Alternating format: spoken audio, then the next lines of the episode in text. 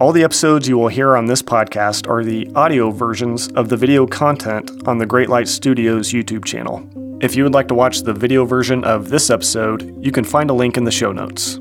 Lastly, would you consider leaving a five star review on this podcast if you haven't already? That's a huge help to me, and positive reviews go a long way in just helping to get this podcast pushed out to more people. So, with all that said, thanks for listening, and I hope you enjoy this episode. And I, could, i I actually have the recording of me reading it. I could hear myself. My voice changes because it says they became hard hearted or darkened mm-hmm. after they suppressed the truth. Yeah. And that was the first moment out of all the weeks of talking back and forth that I thought, oh. And I remember feeling, you know, that feeling of going cold when you get scared. Yeah. I felt the blood rush out of my face and I thought, I might be wrong.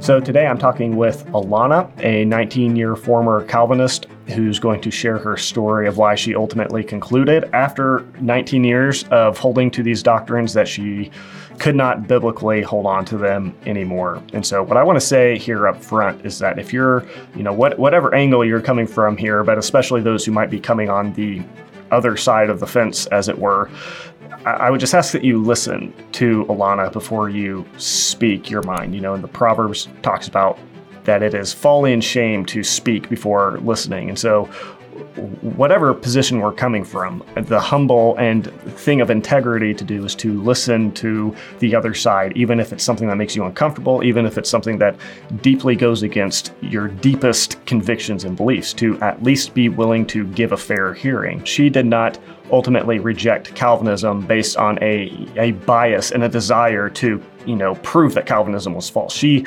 entered into this, even searching this out a bit, you know, with reluctance to find anything that would, you know, contradict these views that she had had. This is a story about me, my life, that has flipped my world upside down, and that is not exaggerating. 19 years is a long time to be immersed in a specific certain way of thinking. You know, that impacts your entire way of life to be immersed in, in a system like this where your friends, your church, your relationships are all kind of centered around this collection of common held views. So I say this because I've seen in the past people just immediately dismiss Alana or others like her with ad hominem sort of uh, attacks. So you just kind of immediately dismiss them as having bad motives or, or they the, their process of even reaching their conclusions is somehow faulty or flawed. You know, I was looking at the internet the other day and some wistful girl said, How I became a Calvinist and left Calvinism. Well, the, the sophomoric comment like that from somebody who uh, should keep her thoughts to herself because she has no idea what she's talking about. And so I would just say that, that that's not the case here. Alana didn't have some hidden agenda or bias to you know any other bias but a bias ultimately to as you'll find out to be able to continue to hold on to um, calvinism she ultimately just realized that biblically uh, she could not What to you, you know, having put a lot of thought into this, having discussed this a lot, what to you, looking back at Calvinism now, would you say is one of its weakest points? Well, I that's a really good question. The first thing that comes to mind, maybe if I thought about it more, I would have a different answer. But mm-hmm. probably the most impactful, weakest point I can think of that I didn't see because I do think it's very, very subtle is where your hope lies. Your hope ends up lying in election, not mm. in the work of Jesus, who he is and who what he said he did. And that has been a huge realization to me. And I can't believe what a blind spot it was for me. So your hope was in election, eh, not in Christ. And, and so, I, yeah, I think that's that's something that, like you said, it is something that would be somewhat difficult. I think would be so difficult, especially for those who are so you know, immersed in this system of, of thinking to recognize that. But but that is, you know, from my vantage point, the way you just articulated that is something that I, I've thought of for for years now. Is just that it, it seems as if Jesus, the the salvation that is the person of Christ Himself and what we get through it, like an intimate connection to Him, it's like that that relational dynamic is actually a secondary thing. That's not mm-hmm. the main thing. The main thing is whether or not we got this other mysterious blessing, you know, mm-hmm. to even allow us to have this intimate connection. And so it's like Jesus is no longer, you know, all in all, as it were, for the believer.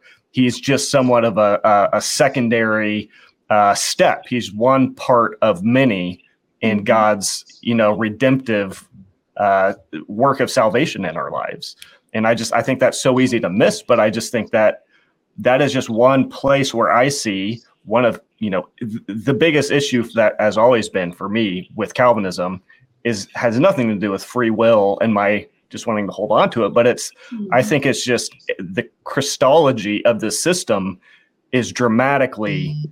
off if mm-hmm. if that makes sense yes and i i think because I never, you know, everyone struggles with different things in Calvinism. As a Calvinist, I, one of the things that I did not personally struggle with, but I've heard from a lot of people is that doubt. I, I hope I'm elect. I wonder if I'm elect. I did not battle that. So there mm-hmm. was definitely a disconnect that it, I believed in election. I believed I was elect. I believed the proof of my election was the fact that I was even wanting to honor the Lord and live for Jesus.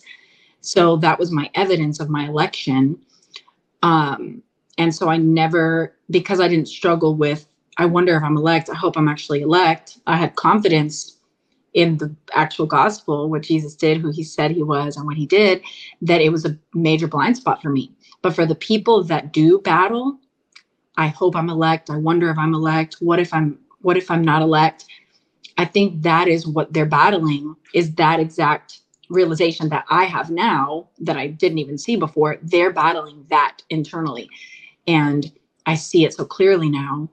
Um, it's just interesting. I think it has a lot to do, obviously, with individuals, how we process things and how we internalize right. things, how we think through things, but also how things are presented to us and the wording used to present things to us. And if you're satisfied with that presentation, you stop there unless you're a certain kind of person that keeps going or unless the answer was not satisfactory and then you keep on going uh, and there's so many things that influence that satisfaction as well i think in hindsight i think for me i was satisfied with the season of life i was in i've shared this before i was a new wife. I, I, was one month, well, I was a Calvinist before that, but once I, I found our first ever Calvinist church, I was married one month.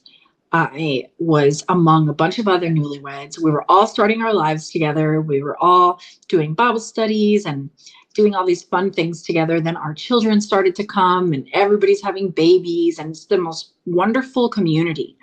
And so, any questions I had, they were answered, and I was satisfied with the answer.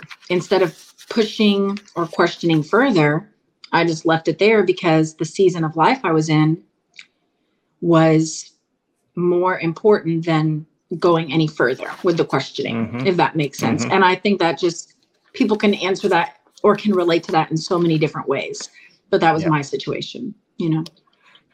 So so take us back then and, and can you kind of tell us the story, I guess. How how did you come to be somebody who referred to to themselves as a Calvinist? Kind of what what happened there mm-hmm. to get you uh, to that place?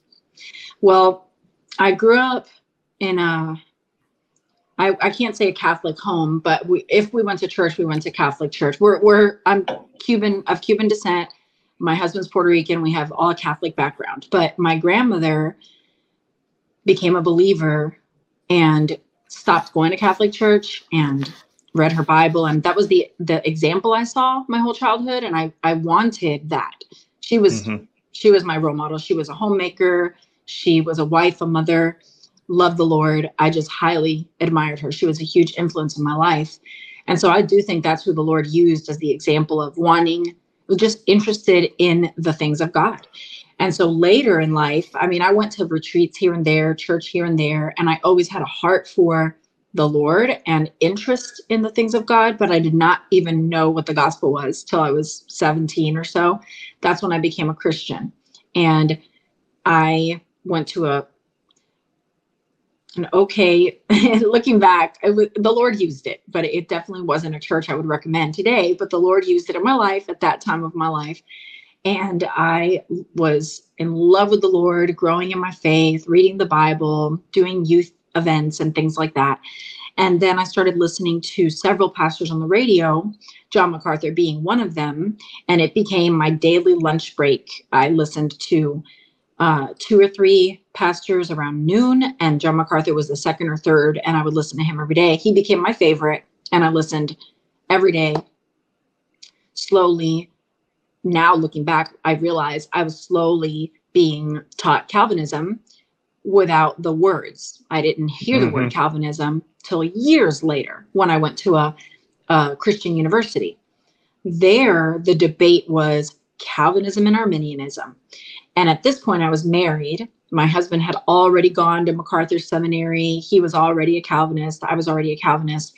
So when we hear these words, we realize, I mean, at that point, we realized already. But shortly before we got married, I learned the word Calvinist and I identified with that. I said, "Oh yeah, that's what I am." And that was that simple. I never went through cage stage in Calvinist when I when I realized I was a Calvinist. I never debated anybody. There was dialogue here and there, but it was so dominant that there wasn't anybody really to debate with. Like all the people that I was was they all with. agreed. Yeah. So it wasn't this big thing, honestly. It was definitely the cool thing to be, though. It was the cool thing to be a Calvinist. And so um, I think it had a lot to do with the boldness that it took to believe those hard things. Mm-hmm. The mm-hmm. hard truths. so that that's one thing as I listen to your your story, which by the way, if you want to hear uh, Alana talk more, share her story. She has her own YouTube channel. Uh, a lot of you might already be aware of that, but she's shared multiple videos on Calvinism, and so so I've I've listened through your story, and one of, that was one of the things that really stood out when you mentioned that aspect of it. That these this system.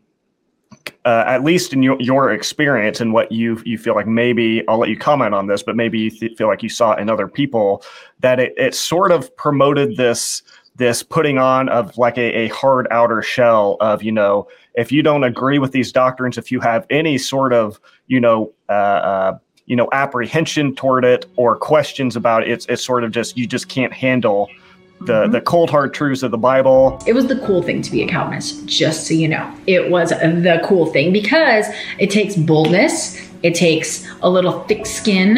It takes like the capacity to be like, whatever, deal with it. You know, you, you don't like the way that sounds. Oh, well, for you, I can handle the tough truth. You can't. So it took that pride and arrogance that um, I liked. I liked it in Paul Washer. I liked it in John MacArthur. I liked it in R.C. Sproul. I liked it in Voddie Baucham. Like these guys, they're great. They're brothers, and I view them as brothers but they have that in your face, bold, deal with it kind of truth. And I like that. That appeals to my flesh. I am a very passionate person. So I do think that there is a sinful aspect to that for me personally, that I it appealed to my flesh to be like that's right deal with that hard truth you know i mean it it is that it's uh you just can't handle it you you can't handle these hard truths. That's god you know you got to deal with god if you can't handle it. And it really was in a in a i've referred to it as a like lust of the pride lust of the intellect mm-hmm. uh because you feel like you are in some way superior because you can handle it you mm. can't you're tougher you're stronger because you can handle it and those people that can't they're just weak you know mm-hmm. uh, which is so ugly now i see yeah. that yeah and i think becoming a mother was a huge part of softening a lot of who I am. Um, just seeing the love of a parent, the the desire, the longing, the hope that you have for your children, that you want good things for them. And you know that life will be hard and it will teach them and shape them and mold them but you're there for them along the way. And just the the genuine delight and good things you want for your children i realized this is how god feels about us times a million. It's mm-hmm. it's he gave us that as a gift to parallel him with us i believe. And we can draw so many comparisons to how we feel towards our children and how god feels with us and how god deals with us and guides us and leads us and he gives us parameters to live by and because he wants what's best for us. And that's the same thing with our children. There's so many things. And so that's softened me a lot. Um, and like we were talking about earlier the the election thing just sharing the gospel with your children and sharing the, the who Jesus is and that Jesus loves them and he wants them to love him and he wants a relationship and he did these things to save them. and There's hope in Christ and life in Christ and all these things. And then when do you break it to them? But only if you're elect, you know? Mm-hmm. Mm-hmm. I just can't see when when does that come into the picture? And yeah. isn't that if we're being honest with ourselves, isn't that a peculiar thing to withhold from your children as a parent? That as a as a Calvinist parent, shouldn't there be some mm-hmm. questioning internally about that? Yeah. So, how many kids do you have, by the way? I have two boys.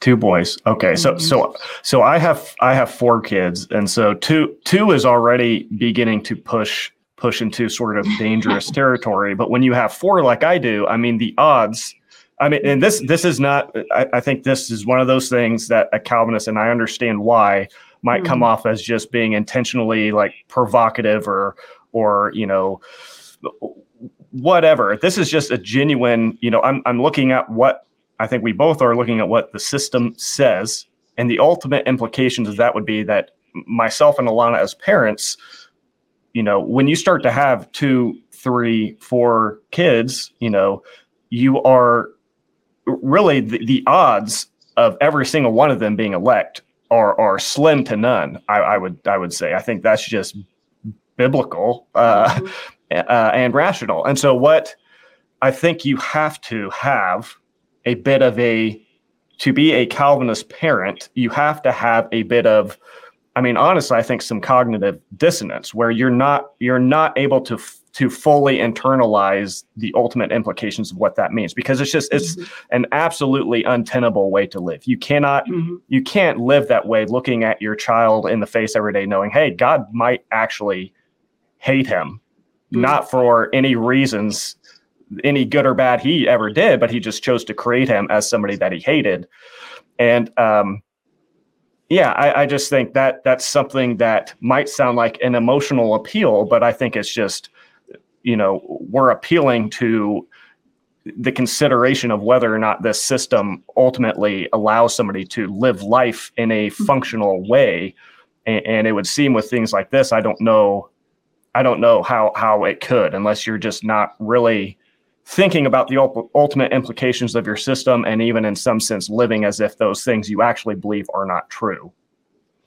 Which was my case for sure. I mean i live i i knew what i believed but it did not show in my daily life i think the sovereignty of god and the lord is in control. Those those statements that i would say regularly they were part of my vocabulary, and they probably came up most when there were trials, struggles, but not necessarily day to day. And I didn't take it to its end. What does this mean about my daily life as a housewife and a, a homeschool mother, keeping my children in my home so that I can shape their minds and their character so that I can raise them in the things of the Lord. What am I doing all day, every day? You know, I didn't think about that on the day to day. I lived with such purpose and devotion in training my children, and I still do because now, well, now it's different, but I always lived that way. Nothing's Mhm. changed in the way I talk to my kids, teach my kids, train my kids, in my mentality. So there was clearly a cognitive disconnect because I Mhm. believed with all my heart that what I was doing was shaping my children. Not because they were chosen or not, but because I was instilling in them the wisdom of the word for them to live by if they choose to. And this is how I would speak, and that's how the scriptures speak, but it just did not. Mhm. I didn't realize the contradiction of my life, my daily life. Right. Yes. And I, I think at this point, um, Calvinism would probably respond with something about, you know, that God God has ends and he has means. And so Mhm. that that aspect of you having that sort of internal care and and and thinking about it as if you re- really were making an impact that that's just the means that God uses to accomplish his ends. And so just acknowledging that I, I know Calvinists would have would want to say things in response to these things, but I just I, I do think still it's it's worth considering. Um, if, if you know when you really if you really were to internalize these things in a logical, rational way, um, I just think very very often many Calvinists, like you're explaining, don't don't really live in line with what they claim they they believe, uh, Mhm. because you know you just can't really live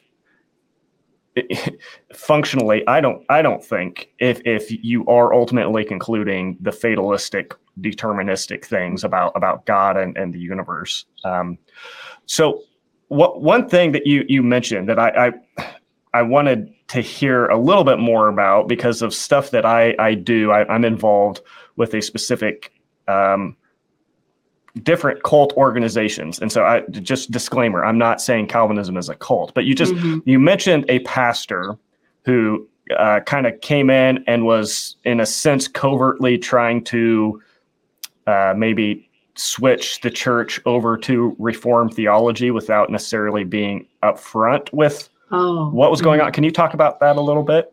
That was before I was married. Um, when I first moved to this city, I went to the college group, not Sunday morning. Sunday morning was an old man pastor uh, that had been the pastor there for many, many years.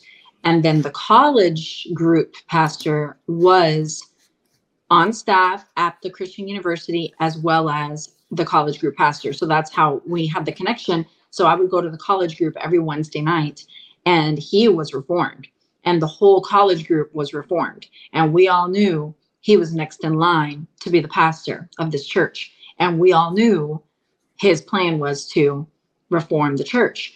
And he would say, just give me five years. He would say that. And I, at the time, as a Calvinist, had no reason to think, man, that's wrong. I just was part of the, not, I wasn't part of the plan, but I was on board with the plan because I thought this is truth. So you mm-hmm. bring it in.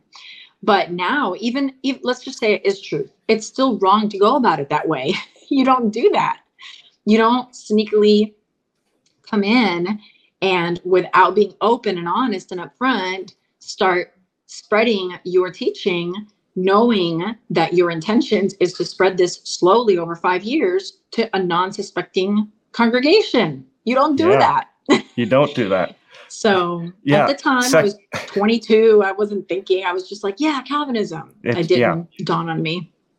and it, it agreed with what you were already believing so it's like well yeah Mhm. this is this is what should happen but 2nd Mm-hmm. corinthians 4 2 uh, paul says we have renounced disgraceful underhanded ways. We refuse to practice cunning or to tamper with god's words but by the open statement of the truth we would commend ourselves to everyone's conscience in the sight of god. And so it's just like this the way we operate the apostles it seems like he's saying we were we didn't operate with you know crafty underhanded ways but we were just openly saying hey this is this is what we have to offer. This is what we're Mhm. saying. Here it is lay it out on the table you either accept this or not sort Mhm. sort of deal it wasn't the the crafty element of trying to plant little thoughts here and there and Mhm. hoping that they would ultimately come to see things your way. Um, and you know the the the thing about this is that this is something that I I just made a specific video about a specific more dangerous cult group that this is this is how they thrive. This is how they function. And there's actually a pretty significant problem right now in the USA with the, this group infiltrating different Christian churches Mhm. not not saying up front who they are or what they're doing that they're connected with this organization but coming in trying to get congregants to join their bible studies and then again not being op- open about what they're Mhm. doing. And then slowly over time they get them to join their group and so i do i don't think this is how all calvinists function but Mhm. I, I think there there can be some similarities there in behaviors that that to me are a bit unsettling hmm When I was a Calvinist, I had something to hide. Like if I shared the gospel with you, I was going to hide election. I was going Mhm. to hide what I truly believed. Now I have nothing to hide. There is nothing to hide. I'm an open book. I believe with all my heart every word that comes out of my mind. I'm not trying to word it in a certain way so that I don't say the wrong thing that isn't consistent with my doctrines. I I will quote scripture for you. I will present the good news to you and I believe it is available to you if you desire. And it's it's so again another blind spot. Another blind spot yeah because absolutely I I would not ever tell someone I believed in election before. That was only after you were a Christian. Mhm. yeah So if yeah if if Calvinists like really, you know, like you said, the answer, the God provides the ends and the means, that is another clever answer. And it's satisfactory for some. You know, Mhm. instead of paying attention to the contradiction, to the to the obvious argument at hand, hmm and then entertaining that for a minute they get that little one liner oh okay good we got we got an answer. Yeah. It's like no don't be satisfied there. Keep thinking Yeah. about and entertaining about what this challenge has that's been brought up.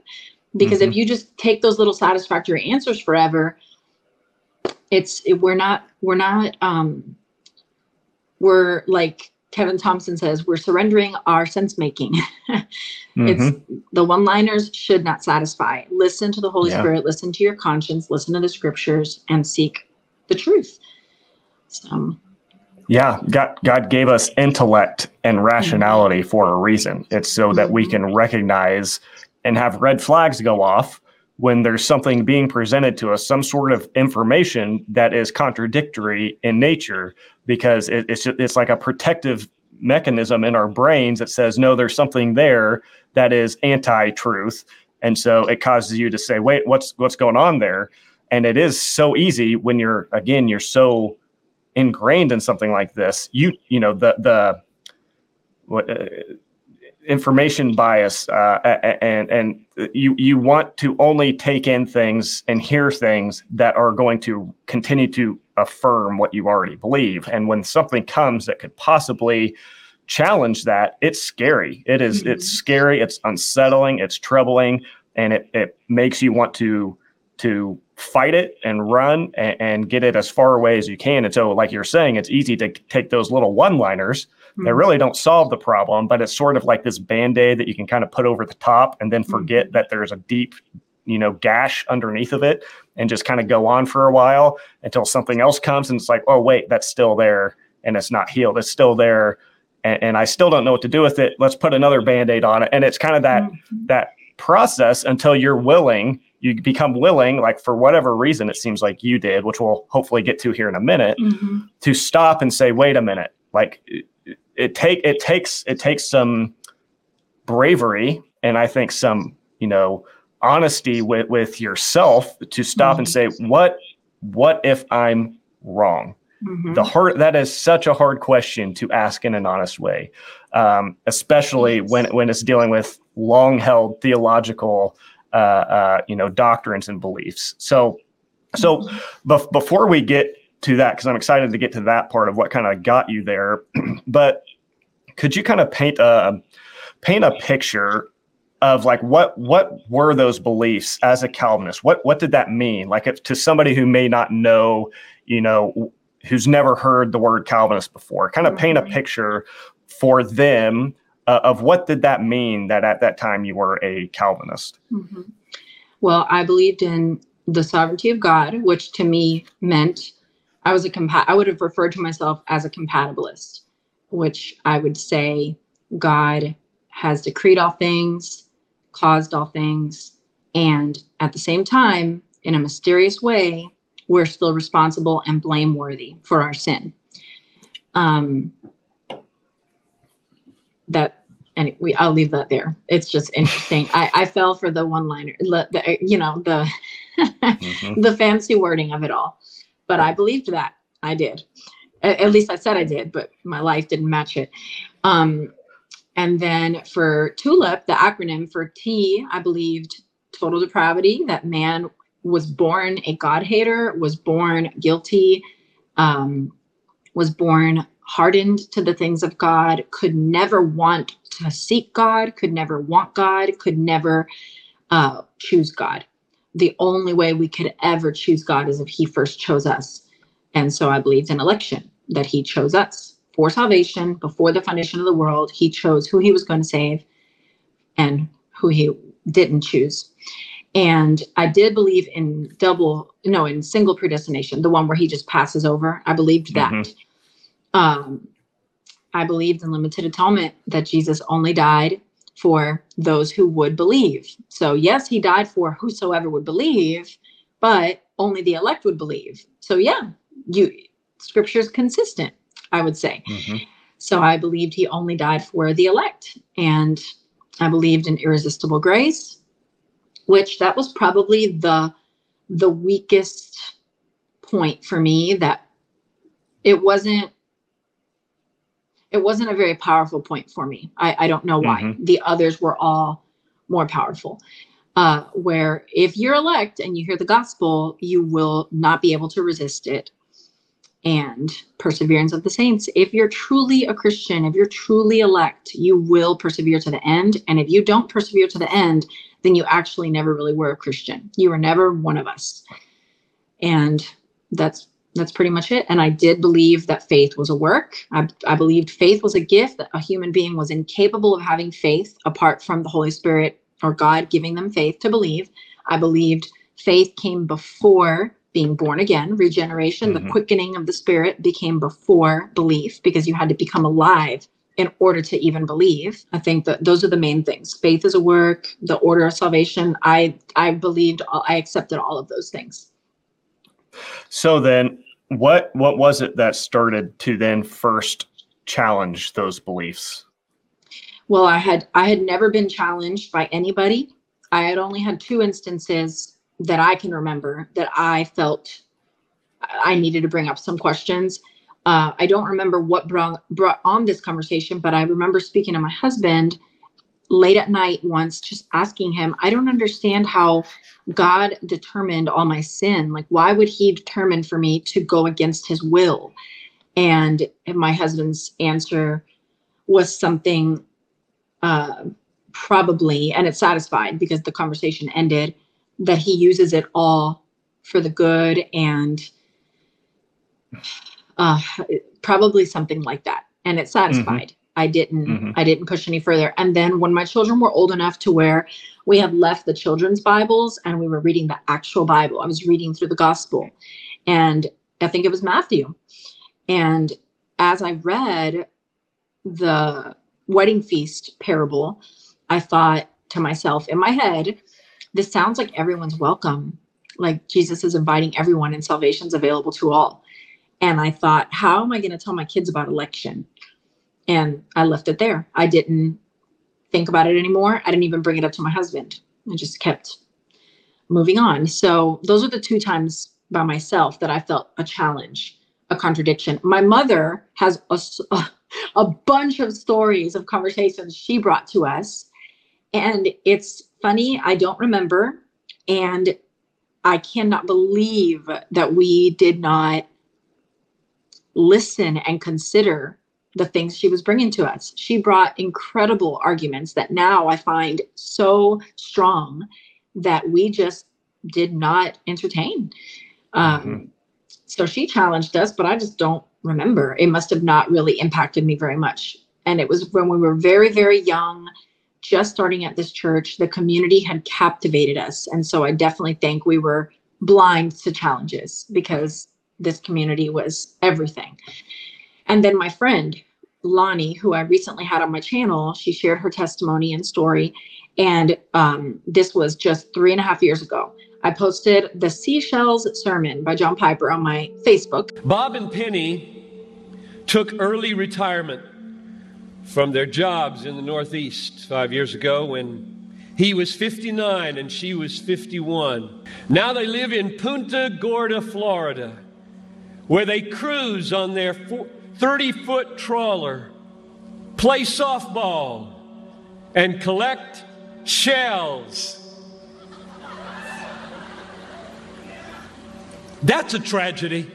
And I invited dialogue, and she took the opportunity to dialogue with me. And she brought to my attention the fact that he was praising this couple and also ridiculing, crit- criticizing this couple, this other couple, even though he believes that they couldn't have done otherwise. A nice retirement collecting shells as the last chapter before you stand before the creator of the universe to give an account with what you did. Here it is, Lord, my shell collection. Look, Lord, my shell collection. They were set in stone to do what they did. So how can he criticize this couple and praise this couple? And you know, I, I dialogued with her. Uh, it wasn't a big deal. I even in my first voice clip that I've responded to her in her initial uh, reply to me, I said, I'm Calvinist to the bone. I told her that. Like, this is so funny to listen back to. But we dialogued for weeks and I I wanted to show this because everyone always asks what approach I took to to revisiting everything. The first thing I did was go to this systematic theology book. I got this at Together for the Gospel like 5 years ago with my husband, John MacArthur uh-huh. and Richard Mayhue wrote this one. So I went to this and I immediately started reading all of the reprobation info, like whatever. Go ahead. Oh, well, I was just going to say, just to make clear, then what what you're suggesting then is that even even in your approach, as be, you began to be willing to somewhat look into this, you, it seems like would you would you say that you were even approaching it with a bit a bit of a bent or a, a pretty large bent toward wanting to wanting to affirm it. You weren't, in other words, you weren't going in like, I don't like these doctrines. I want to find a way to get out of them. Mm-hmm. You were going no in way. hoping that you could be reassured that, yes, this is true. Uh, I, I just think that's important for people to realize that you didn't go into this with a motive of, I don't want to believe this anymore. Right. I'm sure this was very uncomfortable as as these sort of you know deconstruction from mm-hmm. th- things are. That's a triggering word for some, I'm sure, but there it is. It's out there. Um, and and so so would you say that that's accurate that you went in with somewhat of a bias? You know, you're going to the John MacArthur's to mm-hmm. answer your questions. Um, yes. Yeah. At first, at first, I had no doubt that I was wrong. No doubt at all. I went to these to I went to systematic theology and to the biblical doctrine one. And I had zero doubt that I could be wrong. And I started sending her pictures and pictures and pictures of the stuff I was reading with highlights and underlines and scripture. And I started sending her videos of John MacArthur, Voddie Baucham, Paul Washer, John Piper, of the things that I believed and I wanted her to hear so that I could persuade her to see it my way. And she continued with me, even though I was not challenged. I didn't have any doubt at all. I thought she just didn't get it. I continued. And it wasn't until the this the first inkling of doubt for me personally was when I was reading about all the scripture for reprobation, the argument that God has uh, chosen to save some and the rest he has not chosen either because he chose them for damnation or he just didn't choose them so they were going there anyway. Those two views. I was reading the scriptures that they used to support that the views and i remember thinking that that's weak. That's like weak scripture to argue for this. Mm-hmm. I just don't see it. Whatever. It wasn't enough to cause doubt or convince me of anything. I just said that is a weak argument and I was able to acknowledge that. And then when she asked me to point out to her why I kept saying that we're born haters of God. And I went to Romans 1 and I was reading it to her. And I could, I've, I actually have the recording of me reading it. I could hear myself. My voice changes because it says they became hard hearted or darkened mm-hmm. After they suppressed the truth. Yeah. And that was the first moment out of all the weeks of talking back and forth that I thought, oh. And I remember feeling, you know, that feeling of going cold when you get scared. Yeah. I felt yeah. the blood rush out of my face and I thought, I might be wrong. And then that's it. There's no way for me to just be like, okay, I might be wrong. It was like deep dive, everything I believed. And I went here first. I did not go I went to see what they said where total depravity is in the Bible, where everything down the line, you know, and it did not satisfy. It didn't satisfy. When I read the scriptures in context, I was like, that doesn't say that we're born this way. That doesn't say that God chose to save some before the foundation of the world. That doesn't say Jesus only died for some. I just went down the line and I was not convinced and it was a life altering time. wow, I, I imagine so. And so that that idea I think is so significant that that there's nothing in the Bible that indicates people are born blind, hardened, calloused, and and suppressors of truth. That's something mm-hmm. that develops over time. Mm-hmm. And you know, as Leighton Flowers will point out, uh, that to the idea that either God or Satan will, you know, because there are verses that talk about them blinding mm-hmm. unbelievers or, or or hardening the hearts. It, it, you know, Calvinists will emphasize, you know, passionately this idea that we are dead, dead mm-hmm. in sin. Dead means dead, totally unable. So you have God and Satan blindfolding or sticking earplugs or, or, or hardening the hearts of dead, lifeless corpses, which mm-hmm. is illogical. yeah, and redundant to the maximum level, I would say. You cannot get any more redundant than trying to blind a dead person. And so I just think those those are the sort of things that sounds like that that um, um, a lot of people just you don't for whatever reason it just doesn't register but for you mm-hmm. in this mm-hmm. time um, it began to and so you talked about in in your video doing kind of a, a deep dive for like four days or something s- studying this and and mm-hmm. one thing that people i've heard somebody in, in seeing somebody in comments and uh, uh, I, he who will not be named in this video referring referring to you as a whimsical girl or others saying you're just being you're being led by emotion um, and I just want to say that listening, if you will actually just stop and listen to Alana's story, listen to what she says, um, that is just not the case at all. You were this whole time were were were not again not wanting to discover Calvinism to be false, mm-hmm.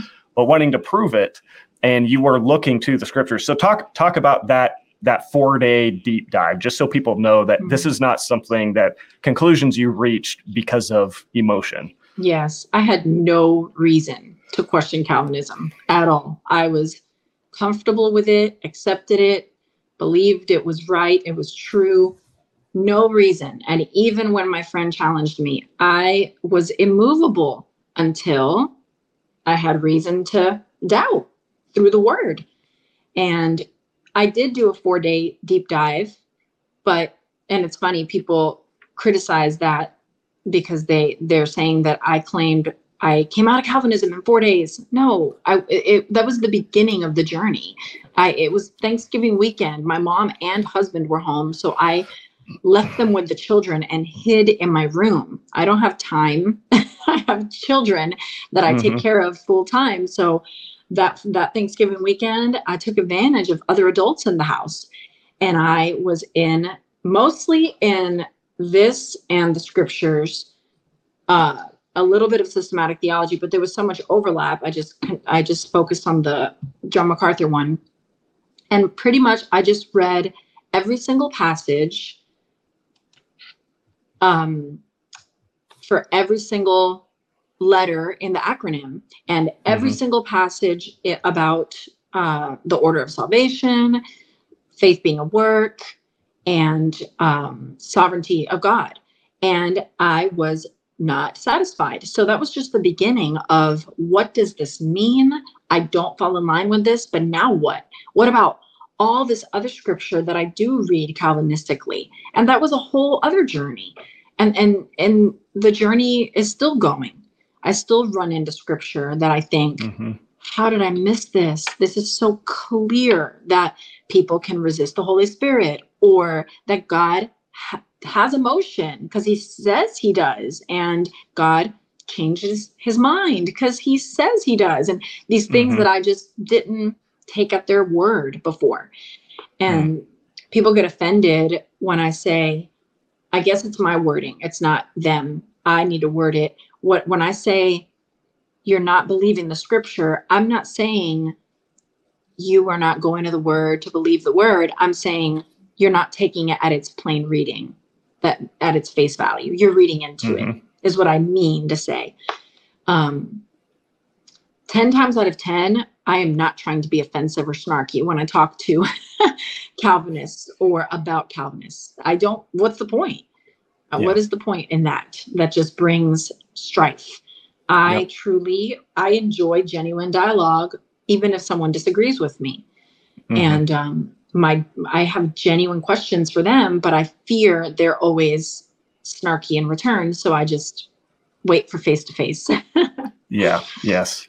There there is a substantial amount of snark in Christian comments on social media and it's Mhm. it's very unfortunate. Um Uh, so I'm assuming though that that can you talk a little bit about like I'm assuming this was difficult, that this was still eh, not an easy process. And and one of the things I, I'm hoping, and, and one of the reasons I think it, I, I'm so glad that you're willing to share your story. And, and I just want to say, from whatever it might mean to you as this random guy who you don't really know, just to say I think that it's a good thing. I want to encourage you with what you've done and what you're doing because you're you're not alone. You know, there are Mhm. others, many others countless others out there who who are either where you're at now or or are just beginning to get there.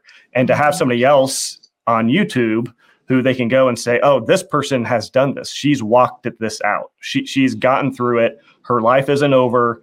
She's made it through. She's still a Christian Eh, you know I think that is just huge for people um and so so that just to say I think I'm, I'm glad again, and thank you for being willing to do this. But can you talk about that a little bit? Because I think so many people will be able to resonate with that aspect of it. Talk about like the uh, what was life like then, and the kind of just how that was probably emotionally, mentally not an easy thing to walk through.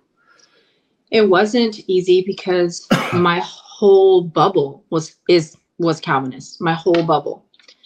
Um i had to come to terms with things that really made me feel um discouraged in myself. I i had not been a student of the word for myself and just been taught and didn't test test the things I was being taught with scripture.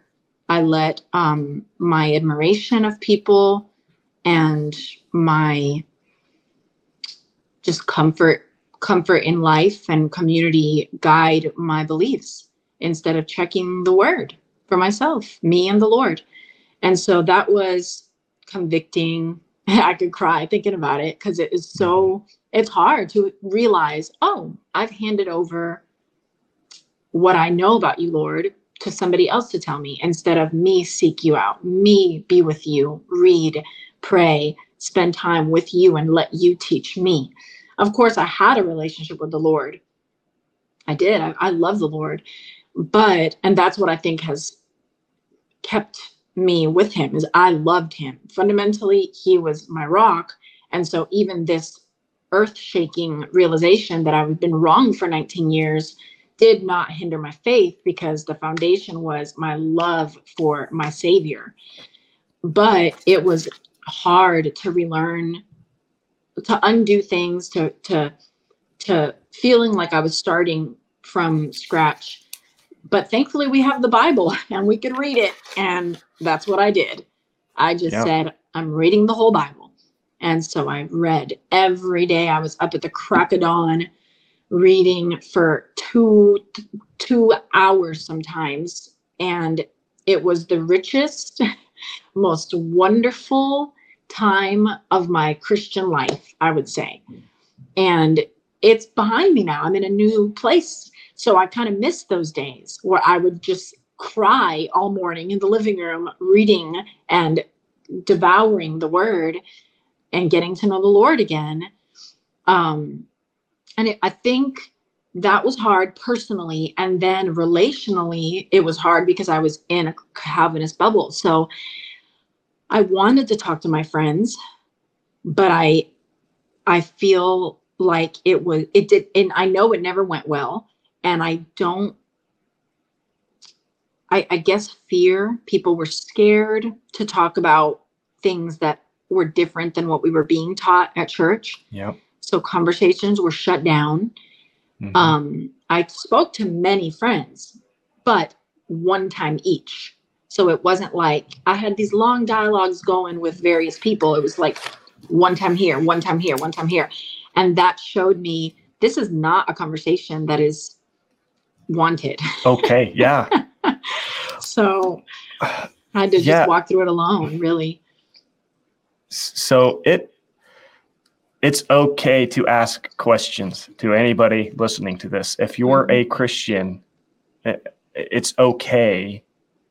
And and when you're if you're in a setting in which questions and expressing doubts or concerns about things is kind of frowned upon if you're if you're somewhat gaslit, made to feel like, well, you even having those problems is a problem, or mm-hmm. it means you have weak faith, or or or you're just being in trouble. Uh, that's that's a problem. Mm-hmm. Um, and, and I hate to continue to call the to the comparisons, but but I, I can't on this channel I've been dealing with a specific South Korean cult groups who function and behave in these ways with information suppression and, and gaslighting members when they express doubts or concerns about the things they're being taught. And I'm not I'm not saying. Calvinists do this. I'm just saying this can happen, whether it's I'm not just saying this is just a Calvinist thing. This is any mm-hmm. church. And so any place, any setting, I would say in which you're in a, a church setting where where you just asking genuine questions and expressing genuine doubts is in any way you are made to feel like there's something wrong with that. There's something wrong with you having those things, or you're less spiritual than others because you're feeling those things. I would say that's not, there's something unhealthy about that setting. And, and um, I think you should feel okay. It is mm-hmm. okay to ask questions and to mm-hmm. express doubts because I think God would want us to use the brains He gave us to think about these things rationally mm-hmm. and then, of course, biblically. Um, and so, um, it, could you do you have anything you would want to say to people because you've walked through this kind of with with with that in mind, knowing that there probably are people out there who do feel that same thing that mm-hmm. that lack of freedom to really express the questions and doubts that a lot of them are probably carrying with them. Mm-hmm. Well, thankfully for me, the leadership did was open to talking um, but they did frown. Yeah, that that that's a blessing. Um, but they did frown upon the fact that I didn't go to them right away. I went on my own journey and uh, kind of had my mind made up before I met with them. So they they mm-hmm. wished that I would have gone to them in the beginning. Um, I don't have any regret that I didn't because I feel like the Lord guided and taught me, and I I wasn't there was no attempt to sway me. I was on a journey with God, and so I don't regret that I didn't go earlier on. But the the discussion among the body was very frowned upon. It was do not talk about this. Um, and the people didn't want to talk about it either. And I, I think there was such a fear of division, a fear of division. It's like Mhm. if you have a different mindset, you're divisive. No, not at all. We can talk. we can Yeah. talk. We've been friends for so many years. You know me, I know you. Listen to this. What do you think? This can be lighthearted. Yes. It's not. We don't have to hate each other if we just see things differently. Yeah. and and thankfully it was ne- in my place it was never hostile anger unkindness it was just closed door like this is not happening and that's Mhm. that was hard because i wanted to talk about it i really really wanted to talk about it i processed verbally uh talking with friends and loved ones is how i feel like we've spent quality time together um and i i I'm not an internalizer. I like to get it out. So it was hard to not be able to talk to my dear friends about the most important thing of my life at that time. So the Lord did provide, though. He brought a dear friend from a decade back into my life, and she walked with me through the whole three years. It's been amazing. So the Lord never leaves you alone, which is such a blessing. I've seen Him provide. Um, but what I would say, I, I honestly think every church is going to be different. I I think I think being peaceful, kind, and gracious is the first and foremost thing I could uh, encourage. If there's lack of love or argumentativeness or hostility, divisiveness, it's just not, first of all, it's not even honoring to the Lord to discuss things that way. But second, what's your goal? Why are you even talking to people? That's how it's going to be. If you have a Mhm. genuine desire to dialogue with your friends, there's no sin in that. And if you're made to feel like there is, or if you're made to feel like, why do you care about this so much? That is not right. That's gaslighting. Mhm. And it happens so often. It happens yeah. I have a list, uh, not that I'm keeping a record of wrongs done to me, but I have a, a list of the things I've been called, and I have yet Yeah. to call anybody anything. I'm just like, Yeah. guys, what is Yeah. this? You know? Yeah. So Well- it's, well- it's sad. It, it's a I I've, I'm finding that too, and I have a lot. I have a lot of Calvinists that are very respectful and intelligent, uh, Mhm. uh, for the most part, in how they respond.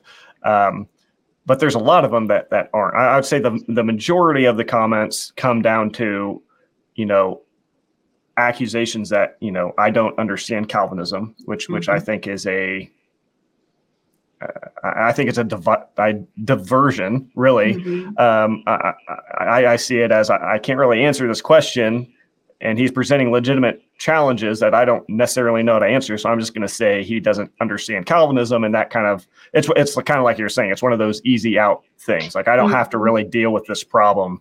Um, and, and the other one is just kind of aggression and anger. It's just well, you're you just want to make God in your own image. You just want to define God's love on your own terms. You're just thinking about this in a human way.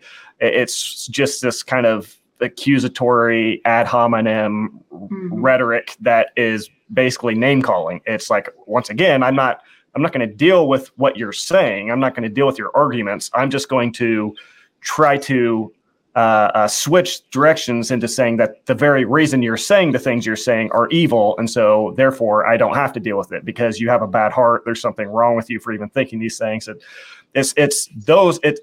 I think it's just worth asking why is it that so many Calvinists, um, you know, respond in this way. Mhm. And, and to me, that's an indicator of, of defensiveness. It, it, it's obviously there's something triggering them to defensiveness, which tells me there's some sort of insecurity there that's being poked on. Because when you start to poke on an Mhm. insecurity, you're going to, you know, you're going to just nip. You're going to bite back and you're going to start barking to, to make that poking stop because it hurts.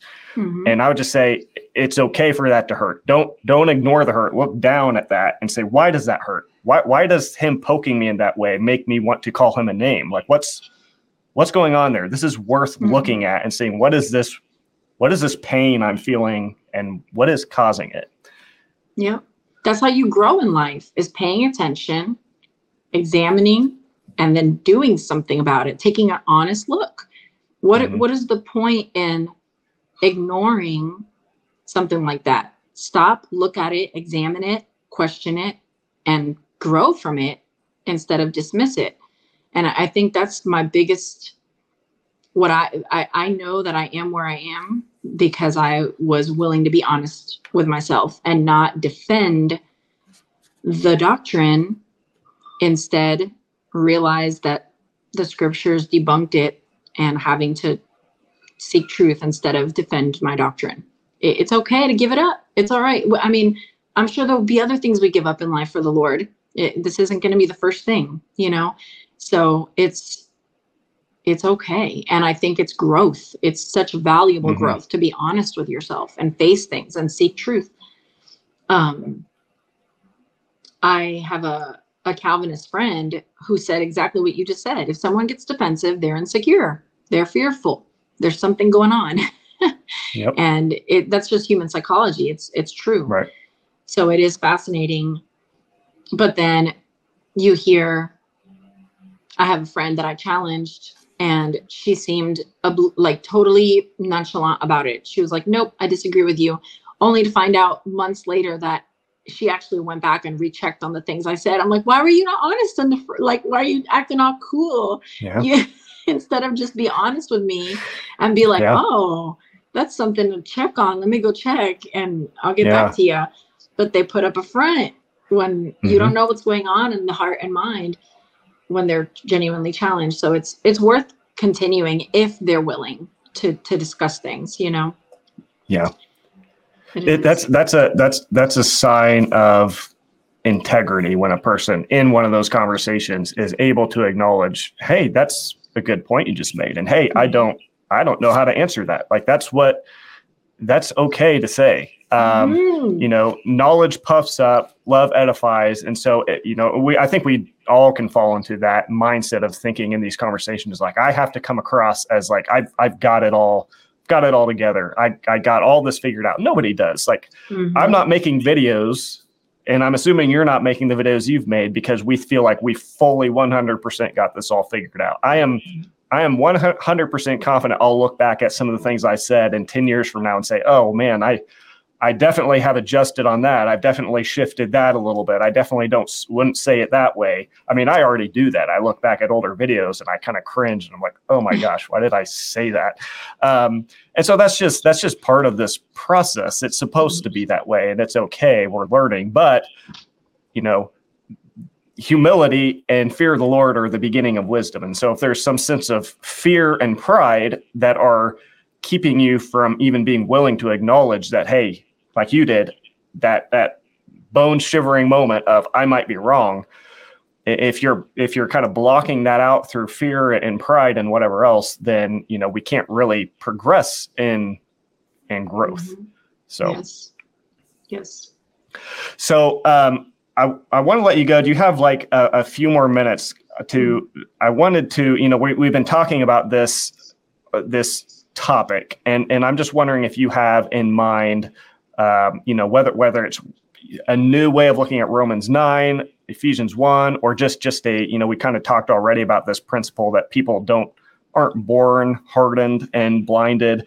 Is there there's something I guess what I'm asking like an argument, a specific non-Calvinist argument that you could maybe point to and say, this is something I have I've come to realize, and this is the reason why I, I would encourage others to consider that the Bible, uh, you know, Calvinism isn't the only, you know, solid way to think about the Bible. Is, is there like a specific argument or text that you might want to point to?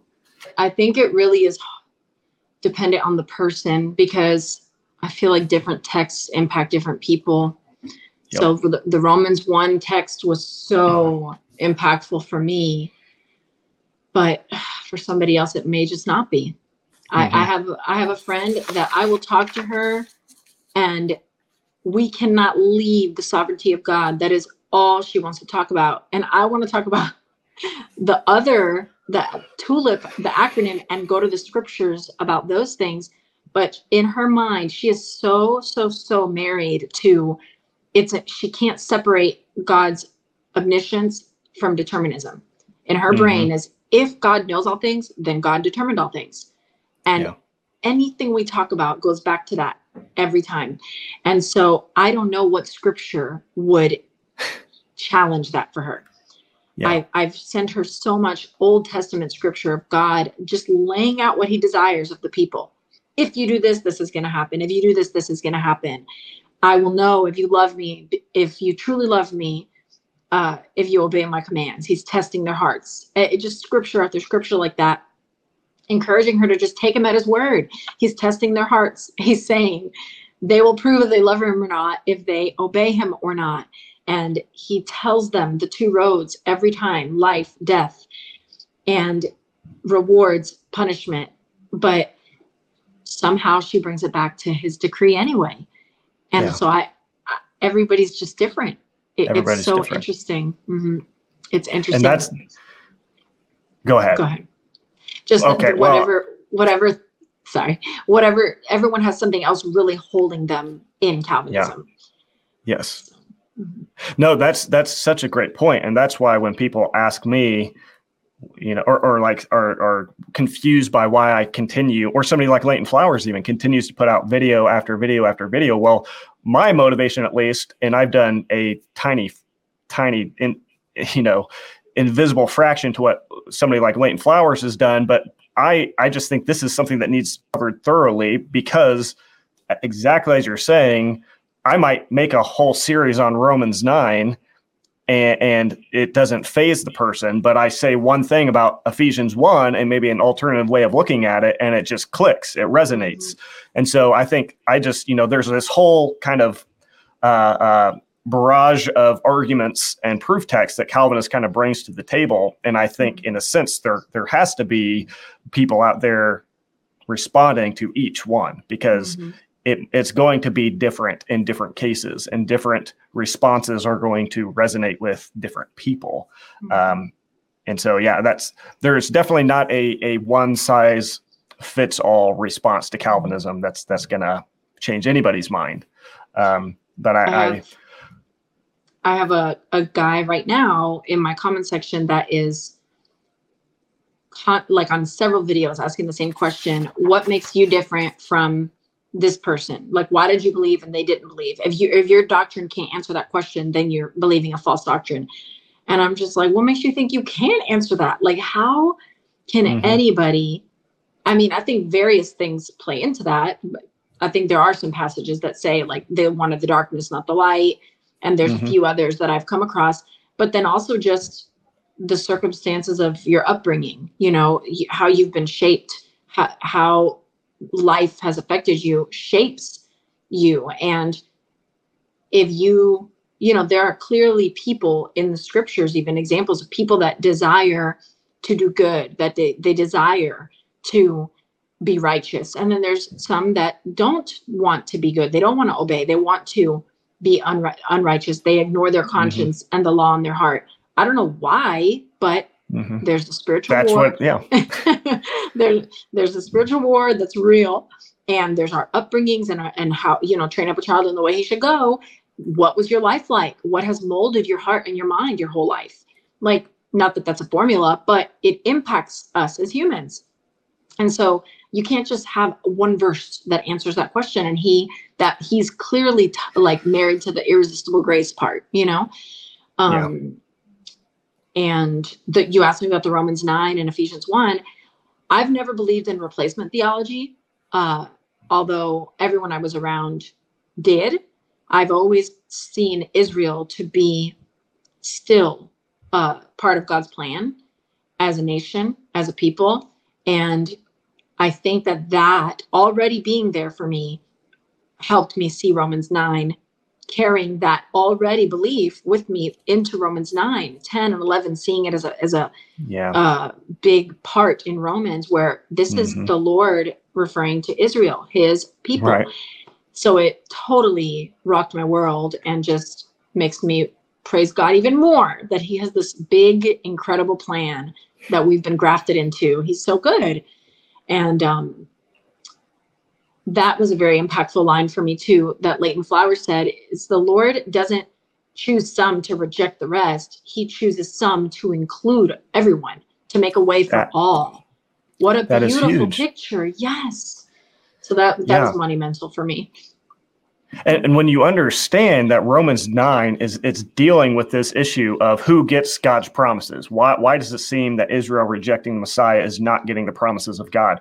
Well, I think it's so easy to think of promises in terms of, oh, so he's talking here about heaven and hell, that God made this promise to Abraham that, hey, you're going to go to heaven and everybody else is going to go to hell, sort of. And, and so, Mhm. not that there's not some involvement with that in some sense, but the promise God gave to Abraham wasn't a promise that, hey, Abraham, you and your family get to go to heaven, the rest are going to go to hell. It was a promise that, hey, Abraham, you get the privilege of being of, of being multiplied into a countless number of descendants who will bless the nations. The promises that Israel in Romans 9 is trying to figure out why they're missing out on them is this promise that they are, are God's chosen people to bless the nations, not Mhm. not to the neglect of the nations.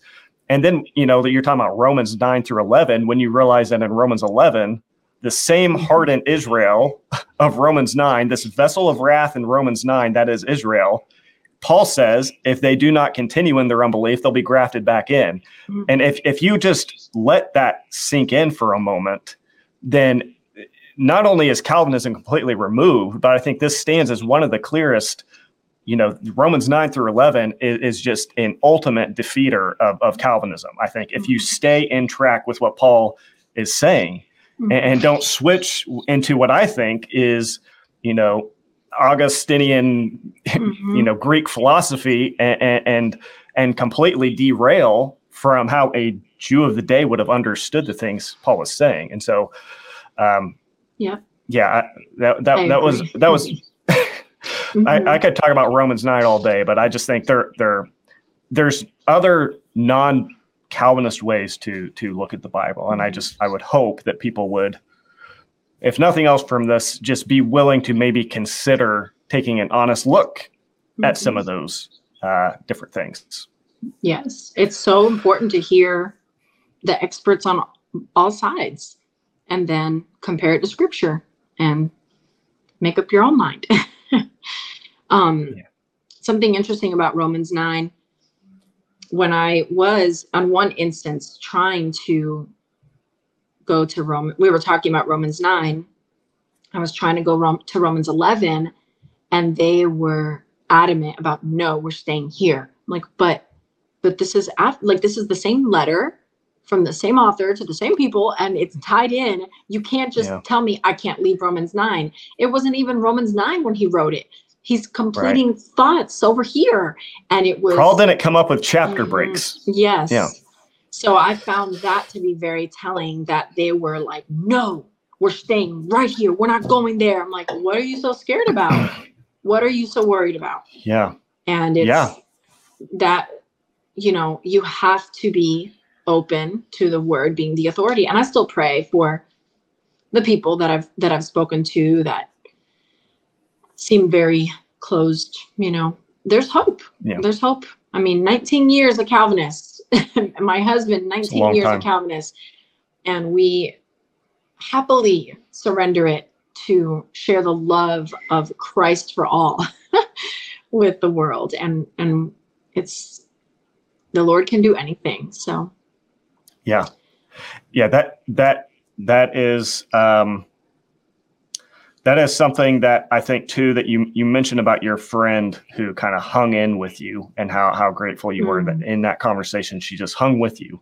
mhm. Um and so I just think that's something that to anybody who has interest in engaging in these topics with with the other side the importance of doing that in a lo- truly genuine loving way where your goal is not to find the mic drop moment in the conversation or to to to you know show the other one to look to look dumb. Like that's not the goal. And i, I just it, it is I, I get more frustrated i think arguably about the way non-calvinists even will will speak to calvinists even in the comments of my own videos more frustrated about that than i do with calvinism in the first place. Because it's mm-hmm. like guys if this is if this is how we're going to talk to each other do you really think any of this matters? Do you really mm-hmm. think any of this? This is all you are all being resounding gongs and clanging cymbals. Like this mm-hmm. is utterly and completely a waste of time. If you think that you're going to, you know, insult your brother or sister while you're disproving their system and somehow you're coming out on top, mm-hmm. you have defeated yourself the moment you, do that. Mm-hmm. And, and I just think there's we can do this. I think it's even possible on social media in a comment, you can be a Christian. You can remain Christian as you write out a comment. Mm-hmm. And it, it, people forget that. I think they forget that. They think that mm-hmm. there's there's an out. Like they get to kind of like clock out of being a Christian until they get off social media, and then they clock back in. Okay, now I'm a Christian again. If I see somebody in real life, I'll treat them with love and compassion. But it's just mm-hmm. this bizarre this bizarre thing that I think is like a infection on yeah. in the church in, on mm-hmm. social media um, but um, anyways, kind of going off on a tangent. Mm-hmm. Um, so, so um, maybe to, to kind of just wrap this up, could you just give, um, I guess, what what do you, would be your final thoughts here? What would you say to somebody, especially those that might be watching, that might be in any any place on this timeline that you've been on. They might be mm-hmm. way before where they're not willing to listen to anything. They might be right on the cusp of it. Um, maybe they're in the middle and really emotionally distraught because of how mm-hmm. fearful and painful it is. I guess just what would be maybe your final thoughts uh, into that situation? Mm-hmm. I would say being honest with ourselves, seeking truth at all costs go into the word for yourself believe seek and you will find. It's true.